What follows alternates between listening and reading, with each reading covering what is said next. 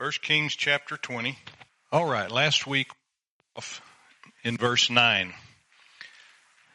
We finished verse 9. But verse 9 and verse 10 together. So, for the sake of let's begin reading in verse 9. Chapter 20, verse 9. We there? Just a reminder, let's silence our, I call this a noise making device.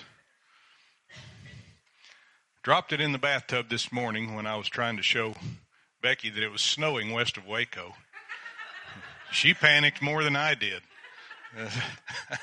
but it, I rescued. It's still a noise making device. All right. Looking now at verse 9. Wherefore, he said unto the messengers of Hadad, Tell my lord the king all that thou didst for me. Excuse me, did send servant at the first. I, but this thing I may not do. And the messengers departed and brought him word again. And Benhadad sent unto him and said, The gods do so unto me, and more also, if the dust of Samaria shall suffice for handfuls for all the people that follow me. Okay, well, if you don't the context from last week, then it might be a little difficult to grasp where we are. Already, King Ahab to send his wives, his children, his gold, his silver, to him. And then Ben Hadad apparently grew impatient and said, You know what? On second thought, I'll just come get all of them myself. And Ahab was willing to concede all of those members of his family and his riches, but he panicked when Ben Hadad said, I'll be right there to get them. And that's where we pick up. There in verse 9, Ahab drew the line. And when we left off last week, we had just witnessed Ahab, the king of Israel. Don't let that slip. The king of Israel, yet an unbeliever and a coward, reveal his values to us. To a threatening Gentile ruler, Ben Hadad of Syria. Ahab was willing to send his wives, children, gold, and silver, yet he did not want Ben Hadad to come to Samaria and take them. He drew the line, and I suggested to you last week that Ben that Ahab, Ben Hadad would come and never leave. He'd show up to the door. He'd be that uninvited guest who never goes home. Let's look at verse 10 and see why why might Ahab not want Ben Hadad to come? Do we have a hot pulpit mic also? If we can, we're having a lot of skipping out on the, the headset. Thank you, brother.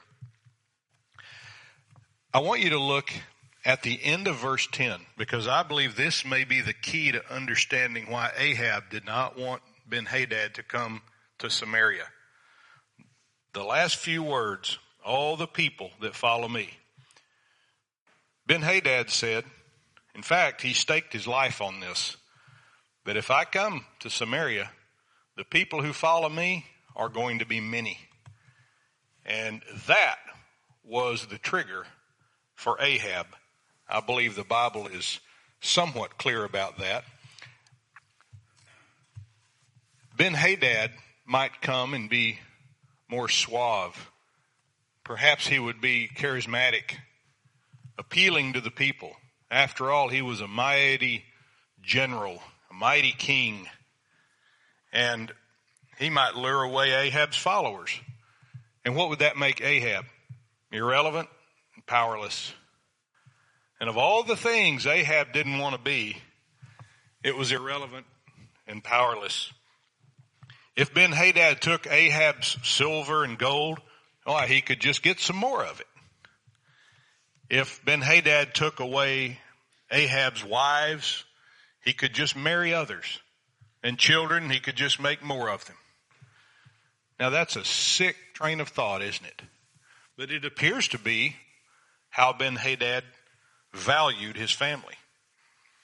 But to take away all of Ahab's followers, all the people who told him, King, you're the bomb.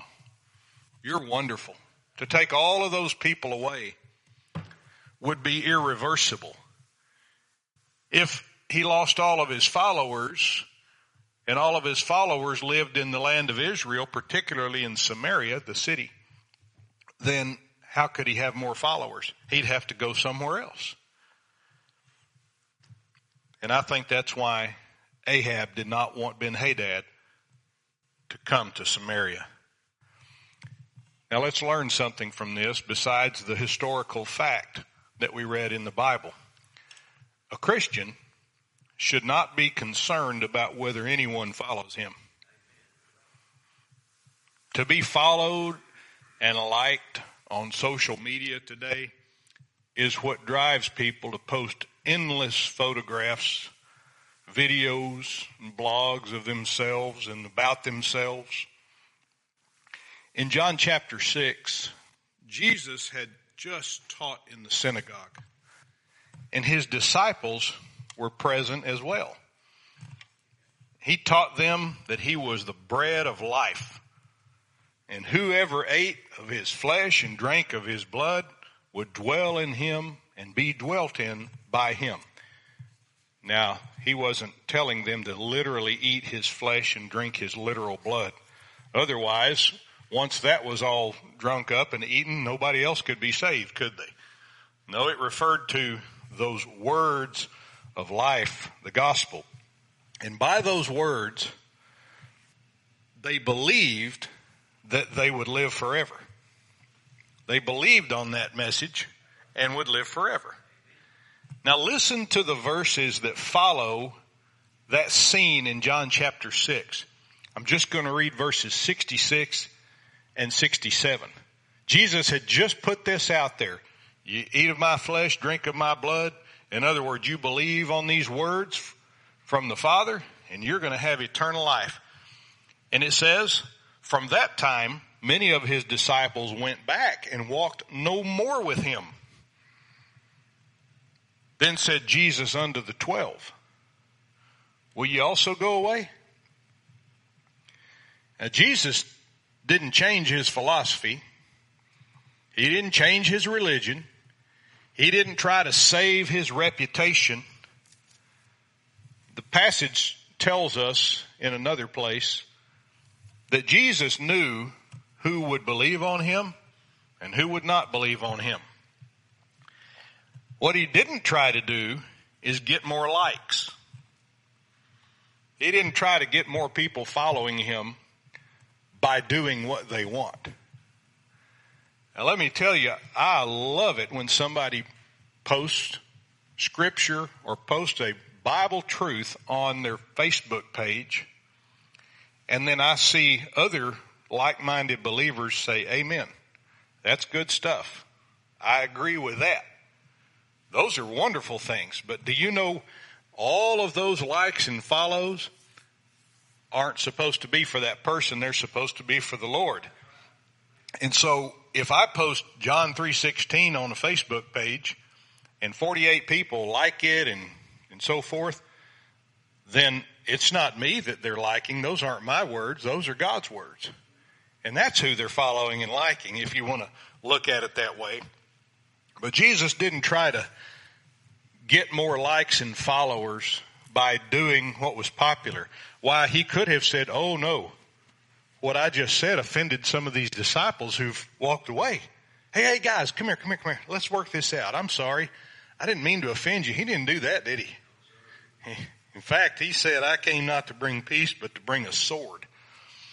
To set a man at variance against his father and a daughter against her mother. He came and brought that word when he told his disciples, follow me, he meant follow me as I am, not as you want me to be. The Jesus people have created in their minds today and for years is a Jesus of their own making. From the long hair to the using him whenever they're being judged for their sin to say, well, well, Jesus would just love everybody. Jesus would do this. They don't know what Jesus would do because they really don't know their Bibles. If they knew their Bibles, they would say, Jesus Christ, the righteous judge, said the life I'm living is full of sin. And without him as my Savior, I have no chance to be saved. So they've made a Jesus of their own making. But Jesus has never changed. Ahab, on the other hand, was quite concerned about Ben Hadad. Very likely because of this reason. He wanted followers. Ahab had many who liked him and followed him. And you know, Ben Hadad didn't say, I'm going to come to Samaria and teach those Israelites about the Lord. No, in fact, Ben Hadad said he would stake his life on the certainty that the number of Samaritans who would follow him would be more than the dust of Samaria. Now let's look at verse 11. And the king of Israel answered and said, Tell him, that's tell Ben Hadad. Look what he says. Let not him that girdeth on his harness boast himself as he that putteth it off. His harness. Now, if you'll notice in your Bible, that is probably in italics. What that means, as you may well know, is that the, the Hebrew word for that was not in the original text. So it was added to give us an idea. The translators added that to give us an idea of what it means to gird in this context.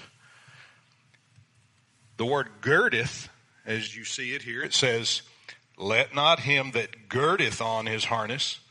Girdeth means to put on a restraint, like a belt. Now, today, what does my belt do for me? It does me a great favor. It keeps my pants from going somewhere besides where they need to be. It restrains them from falling to the ground. And in Ben Hadad's case, or in the case of any soldier, there is also a restraint that they put on. It would be a belt that holds a sword or maybe some other implement of war. Here's an example. I have a duty belt. As a law enforcement officer, I have a duty belt. It has on it handcuffs, an expandable baton, a taser, a handgun, a radio, a tourniquet, and a small flashlight. I really need about a 46 inch waist to carry all that. And every year that I've been in law enforcement, one more thing has been added to my belt. Some of it I have to just leave in the car because I don't have enough belt on which to wear it. But that is my professional equivalent of a harness, if you're trying to understand what a harness might be. And I leave all of those pieces of equipment on my duty belt. So when I put it on in the morning, that's an outward sign that I'm about to go to work. I don't just walk around the house with my duty belt on and my pajamas. Not like that. Not anymore. When I was a rookie, I may have. And when I take that duty belt, that harness off, that's an outward sign that I have safely arrived at home from a successful day at work. Now it would be silly of me to get up at 4:45 a.m. and that's when I get up on all of my work days. Not as early as brother Doug, but I'm I'm up pretty early. It would be silly of me to get up at 4:45 a.m., gird myself with my duty belt, my harness, and then tell my wife, "Well, thank God for another safe tour of duty when I haven't even gone to work yet." This is what Ahab is saying Ben Hadad shouldn't do. Tell him he shouldn't put his duty belt on and brag as though he has finished the war and taken his duty belt off. It's really a wise saying, isn't it? Uh, reread the verse here. And he answered and said, Tell him, let not him that girdeth on his harness boast himself as he that put it off. In other words, in the same manner as one who has taken his harness off. For such a foolish person as Ahab, there is a wise saying. It's almost as though, in this case, Ahab agreed with the scriptural truth that's given to us in Proverbs chapter 27 and verse 1 which you may know, it says, Boast not thyself of tomorrow, for thou knowest not what a day may bring forth. Now, isn't that something? Ahab had access to the Proverbs written by King Solomon. Solomon came before him. He had access to the wisdom in those Proverbs. But had he lived by that wisdom, he wouldn't have been in this situation in the first place, would he? And let me tell you, as we study the Proverbs, and I'm so glad uh, Brother Fulton is taking that on. There was a time when I was thinking about teaching through the Proverbs when I was done, and I'm glad he beat me to it. That's wonderful. I'd rather hear him teach than hear me teach. Anyway, it's it's a lot easier to not teach myself, but to be taught by another. Boast not thyself of tomorrow, for thou knowest not what a day may bring forth. That's the same wisdom contained in what Ahab said to tell Ben Hadad. And as some unbelievers do, Ahab used the wisdom of the scripture to further his own aims, to save his own hide. You know, people do this today. A little child says something funny. Or maybe he says the quiet part out loud. And we all go, oh no, that's true, but I wish he wouldn't have said that. And those adults might say, out of the mouths of babes. And then they just stop right there. And what they're saying is, you never know what a child's going to say. You never know what's going to come out of their mouth. And that's not at all the context of that saying because that's just part of a saying. It's part of a scriptural truth. In fact, I'll read you a couple of scriptures. One is Psalm chapter 8 and verse 2. Out of the mouths of babes and sucklings, thou hast ordained strength because of thine enemies, that thou mightest still the enemy and the avenger. So it doesn't have anything to do with a child saying something surprising or something witty. It's directed toward what the Bible says in Psalm chapter 8 verse 2. And then also in Matthew 21 verses 14 through 16, Matthew 21 verses 14 through 16, and the blind and lame came to him, that's to Jesus, in the temple, and he healed them. And when the chief priests and scribes saw the wonderful things that he did, and the children crying in the temple and saying, Hosanna to the son of David, they were sore displeased. And said unto him, Hearest thou what these say? And Jesus saith unto them, Yea, have ye never read, Out of the mouth of babes and sucklings thou hast perfected praise?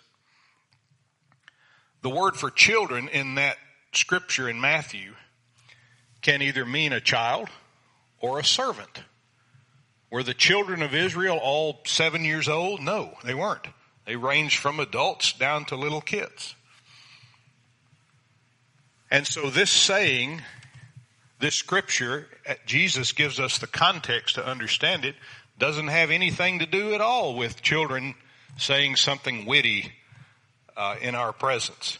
So watch out for how the world uses, or you might even say misuses, the words of the Lord. So what was Ahab telling Ben Hadad? I've got it reduced to the East Texas translation. Don't count your chickens before they hatch. That's right. I hope that's not all you'll remember today, but if that's it, then okay, that's still a good, a good saying, good bit of wisdom. Look in verse 12. And it came to pass when Ben Hadad heard this message as he was drinking, he and the kings in the pavilions, that he said unto his servants, set yourselves in array. And they set themselves in array against the city. Looking at the word drinking, the translation of it, it suggests that Ben Hadad was drinking an intoxicant.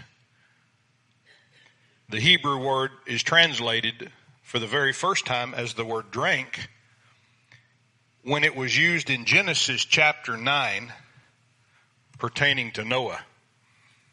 And it said, and he drank of the wine and was drunken and was uncovered within his tent.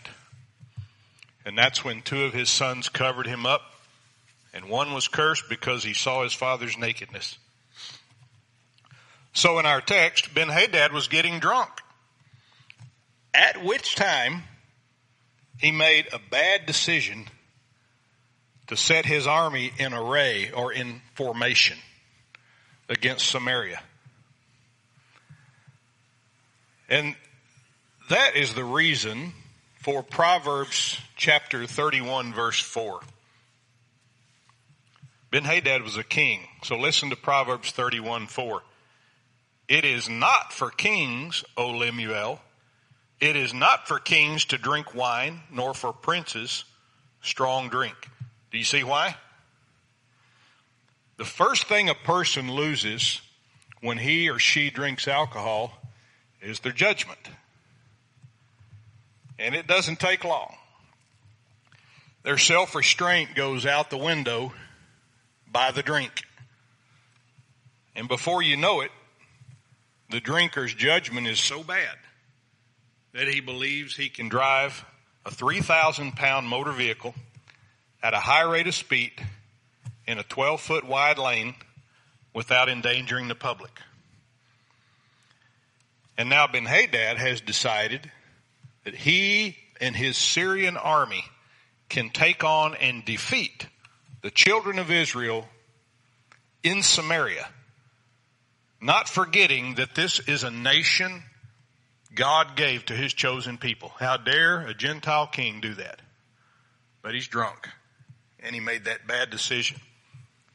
Doesn't matter how bad the king was in Israel to Ben Hadad. He had no right to touch the apple of God's eye. But he would try to do it anyway. Verse 13. And behold, there came a prophet unto Ahab, king of Israel, saying, Thus saith the Lord, Hast thou seen all this great multitude? Behold, I will deliver it into thine hand this day, and thou shalt know that I am the Lord. It says a prophet. Doesn't give the name. And we do well to remember that it doesn't matter who this prophet was. If some say, well, I think it was probably Elijah. Well, I think it was Elisha. Well, I think it was Obadiah. It doesn't matter. If God wanted us to know exactly who it was, He would have said so. His name is not important, just like my name is not important. You know, we all like to hear our names, don't we? When somebody says our name, we do. It's a, it's a natural thing.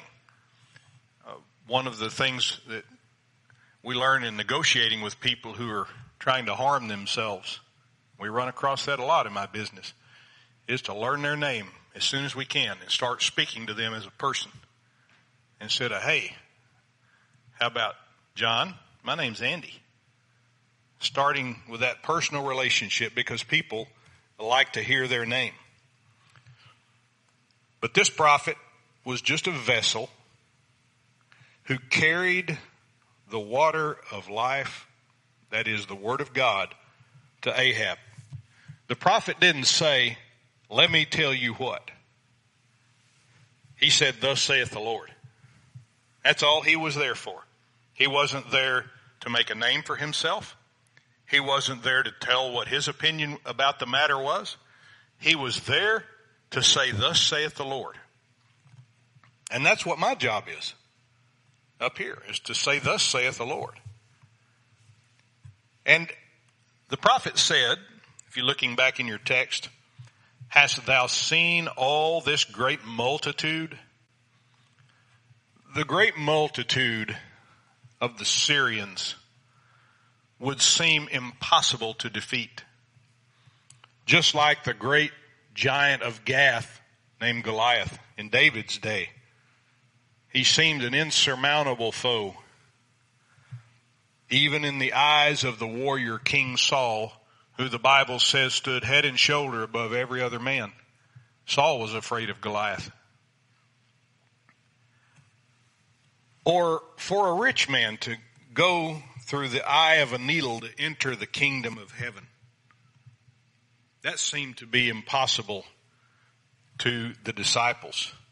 But in every such case as these, God taught them, and He taught us, the truth declared by Jesus in Matthew 19, 26.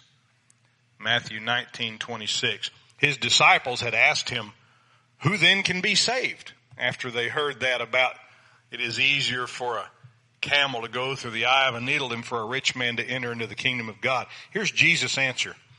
But Jesus beheld them and said unto them, With men this is impossible, but with God all things are possible. So this great multitude of Syrians and their leader Ben Hadad would have been an insurmountable foe, especially considering how many Israelites are actually going to go out to war, as we'll look at in just a few moments. But with God, all things are possible. The prophet said, today, not after you recruit more soldiers, not after you guys get in the weight room and start working on chunking your spears and fighting with swords. No, today, God's going to deliver them into your hand. Is God good or what? To a wicked king, Ahab, more wicked than all of those before him, to a coward, to one who's willing to give away his wife, children, and riches, God sent a prophet with good news. And that was the good news of deliverance from their enemy, the Syrian army. Have you thought about what a wretched sinner you were when God brought you the good news of salvation? How can anyone look at this and tell me God is not merciful? Whether it be this passage or when God came to you with the gospel truth.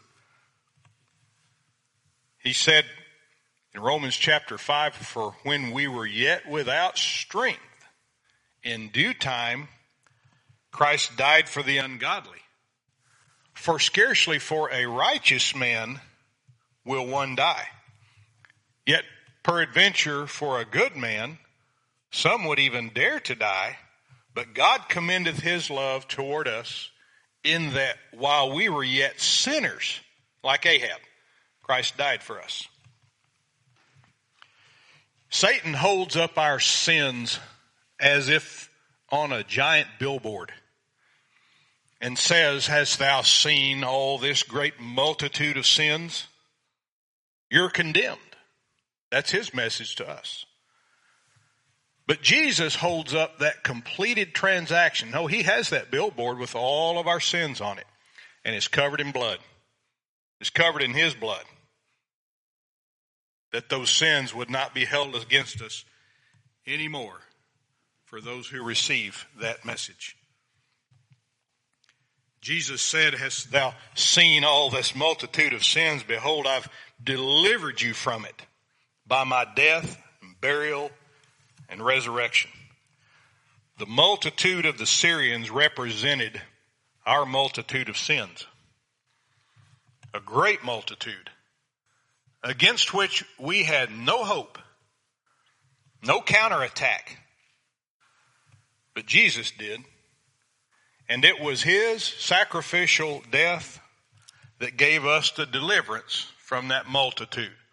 Just as God would bring deliverance to Samaria from the Syrian multitude, he brought deliverance to us from the multitude of our sins. And not only was God merciful to Ahab, but there was a second, just as compelling reason for God to bring deliverance to Samaria. Remember what God told Elijah when Elijah said, I'm escaped and they seek my life and all these others have been killed. In other words, he was saying, I'm the only one. I'm the only one left out here to serve you and they're trying to kill me. What was God's answer? Got 7,000 in reserve who've not bowed the knee to Baal. Don't you worry about it. there are plenty more just like you, Elijah. And God had 7,000 who had not bowed the knee to Baal and who lived there in Israel, whether in exactly in Samaria or not, I'm not sure. But by protecting Samaria, he would be protecting them. By delivering the enemy into the hands of the Samaritans, God would be protecting those who had not bowed the knee to Baal. So that's another reason, besides the fact that he is merciful, is that he was protecting those 7,000.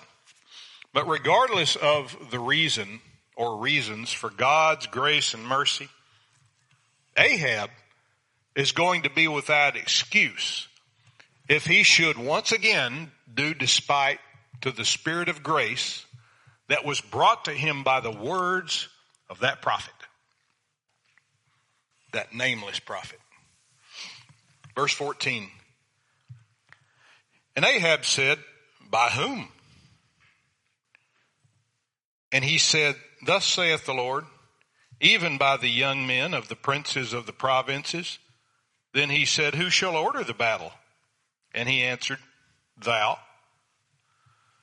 So God's going to deliver through these young men of the princes of the provinces, and Ahab's going to order the battle. Pretty simple, isn't it? this conversation between the prophet and King Ahab. But look at Ahab's question. When the prophet said, the Lord is going to deliver the enemy. Ahab said, by whom? Who's going to use? As if God needs help. And that re- reveals to us Ahab's lack of faith in God's omnipotence. That means all his all powerful attribute, omnipotence. Omni is the prefix for all, and potent has to do with power, so omnipotence. God needed nobody to create the heavens and the earth, nor to create man and all of the living creatures. Why then would God need a by whom to bring victory to Ahab's army. Sometimes God uses man to do great things. He used this prophet to deliver the word of God to the king. Other times, God gathers man or gathers men together and allows us to watch him do great things. Although Moses was the human leader of the children of Israel when they were delivered from Egypt, there were several obstacles along the way during their journey, just like there are ours. And just as the obstacle of the mighty Egyptian army was not one the Israelites could overcome on their own, neither could they cross the Red Sea on their own nor defeat hunger, thirst, and a slew of enemies on their own.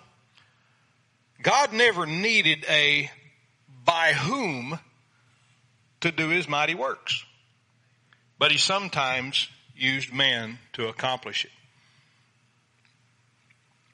Look at verse 15, or look at the, uh, the numbers of the people. We're still in verse 14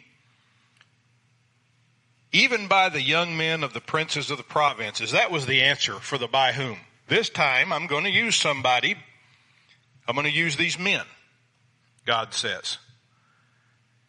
In the Bible, we see that there were 232. If you turn back a few verses, you'll see there were 232 of the young men of the princes of the provinces. And then there were the 7,000 there that we'll see down in verse 15. So let's go ahead and look at verse 15. Then he numbered the young men of the princes of the provinces, and they were 232. And after them, he numbered all the people even all the children of Israel being 7,000. So there were 232 young men, and then there were 7,000. Now, if you just look at this text without looking further into it, you'll think there were only 7,000 Israelites in all the land, and that's not at all what's being said here. The 7,000 were not all the people of Israel, but rather those who would go to war. And it seems fitting, although it doesn't specifically say here, but it seems fitting that the number 7,000 represents the 7,000 who had not bowed the knee to Baal. Because God said He had reserved them. He had them in reserve. When you have something or someone in reserve, what does that mean? They're subject to be called to duty, aren't they? That's what our military reservists do. They, they work secular jobs and go to their uh, they go to their, what would you call it? I guess it's drill every so often, and it may be in the summer, and then they go home. But they're subject to being called to duty, and that's what these 7,000 who had not reserved, who had not bowed the knee to Baal were doing.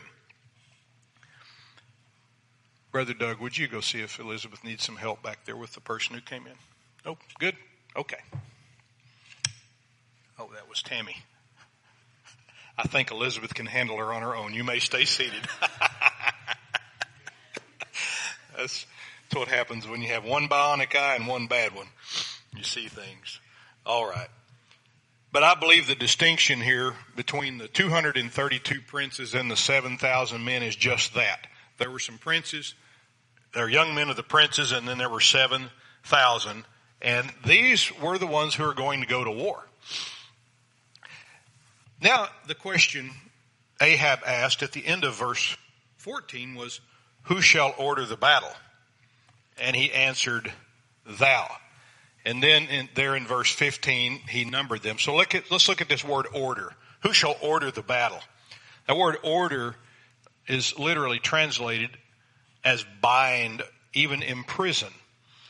The sense of the word here is that an order must be given that binds the army to the mission of fighting the enemy. Without that order, the war is unauthorized. It's terrorism. With that order, the war is mandatory. So it's a binding statement. And the king of Israel would give that order. Now, verse 15, where it says he numbered the young men of the princes of the provinces, and he gives their number, and numbered all the people, the 7,000 who would go. In military or in law enforcement, this action by Ahab would be called a muster. A muster. Before we conduct a search warrant, we muster up and we have a pre-operation briefing for safety. And by doing so, we see if everyone assigned to the operation is physically present. And if they're not, they don't get to participate in the raid. Too many things can go wrong. Now, a larger numbering of people, for example, if the United States military branches were to be mustered before they go to war or to uh, take some sort of action, they probably wouldn't be mustered in one place. There would be several locations where they were mustered, whether it be bases or uh, or some other location. So that's what this numbering is. The word numbered is also translated as the word visit, as God visited Sarah, or as the word overseer, as Joseph was made overseer over the Potiphar's house. So Ahab is responsible for overseeing, for giving the order to this army because when he asked that prophet, by whom, he said, thou. This, this is on you. You're going to muster these people up and you're going to give the order to send them off to war. Verse 16. And they went out at noon, but Ben-Hadad was drinking himself drunk in the pavilions, he and the kings, the thirty and two kings that helped him. Did you get that? By noon, Ben-Hadad was already drunk. I once read a saying about alcoholics and their work, and it went something like this. When drinking interferes with a man's job, he has a drinking problem. When work interferes with a man's drinking, he's an alcoholic.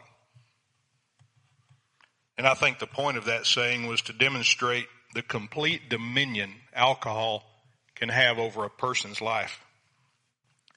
Ben Hadad was a king, but in name only. I guess you could say he was a kino, a king in name only, right? We have RINOs, Republicans in name only. They make me sicker than the Democrats. Excuse me, I'll go right on now. I, if, I, if I know who my opposition is, I'm okay. But if my opposition is disguised as a friend and they're behind me, I'm in trouble. All right. It says he was drinking in the pavilions there in the middle of verse 16 drinking himself drunk in the pavilions, and that's a plural word, isn't it? He was bar hopping. Can a person, much less a ruler of a nation, get any work done bar hopping? That's how silly that is. Does it make his nation, his workplace, his family, or even himself stronger when he bar hops, when he pavilion hops? I know we're talking about a drunk Syrian king right now, but let me say this. You all know this. Pastor and I have always been against drinking alcohol. And I've had people, Christians, or there are people also who said they were Christians. I don't know which it was. But people in churches that I've been to ask me, well, now what if, what about this and, and what if that? And, and does that, is that really, they spend more time straining at a gnat over whether they can take a drink than they do anything else. And the Bible has much to say about it. But there are some who are going to drink it no matter what we say, no matter what we preach, no matter what God's Word says, and they'll probably continue to do so having justified it in their minds, and I can't help them. And rather than standing up here and telling you more why you shouldn't drink, let me just read some scripture to you here in just a moment. My question to people is why do you? Not rather than why you shouldn't, why do you?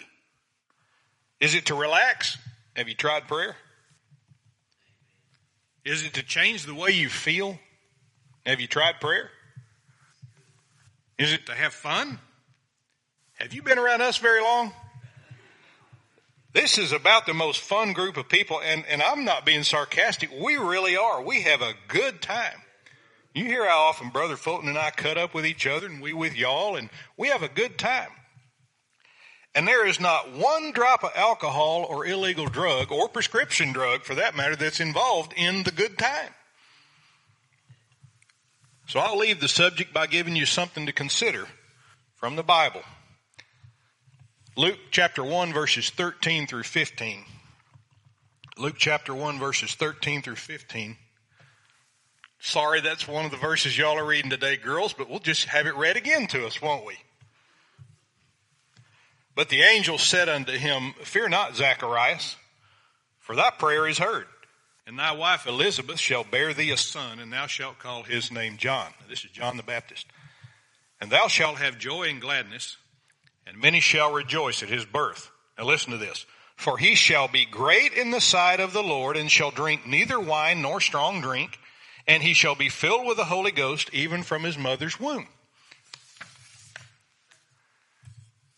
And then Ephesians 5:18, and be not drunk with wine, wherein is excess, but be filled with the Spirit. Take those two verses and put them together. Do you want to be great in the sight of God? And do you want to be filled with the Spirit of God? That means controlled by the Spirit of God. Then stay away from alcoholic beverages. It doesn't mean you're not saved if you drink one. Not drinking won't get you to heaven. Drinking won't send you to hell. Unbelief sends people to hell, and belief in the gospel is what saves people. But how many Christians have stunted their spiritual growth by getting involved in that? Let's go on to verse 17 now. Now see what we just did? We took a topic as it came up in the scriptures. That's how we do it here. We don't have this list of topics. We're gonna, we're gonna do some sin killing preaching. We're gonna preach on drinking and smoking and cussing and all that. We just do it when it comes up in the Bible. And let me tell you, it comes up a lot, doesn't it? That's the way we want to do it. In context with the Word of God. So you can see it in operation. You can see what a fool Ben Hadad is going to make of himself. Verse 17, you know what? We're out of time. We're going to have to stop right there because I want these kids to be able to practice before they uh, before we start. And so let's be dismissed in prayer. Father, we're so thankful for your word. We're thankful for the people who are hungry to hear it. And we ask, Lord, that you teach us by your spirit the truths that you would have us to glean from these passages. And as we go away from here, we'll have more of the armor of God that we may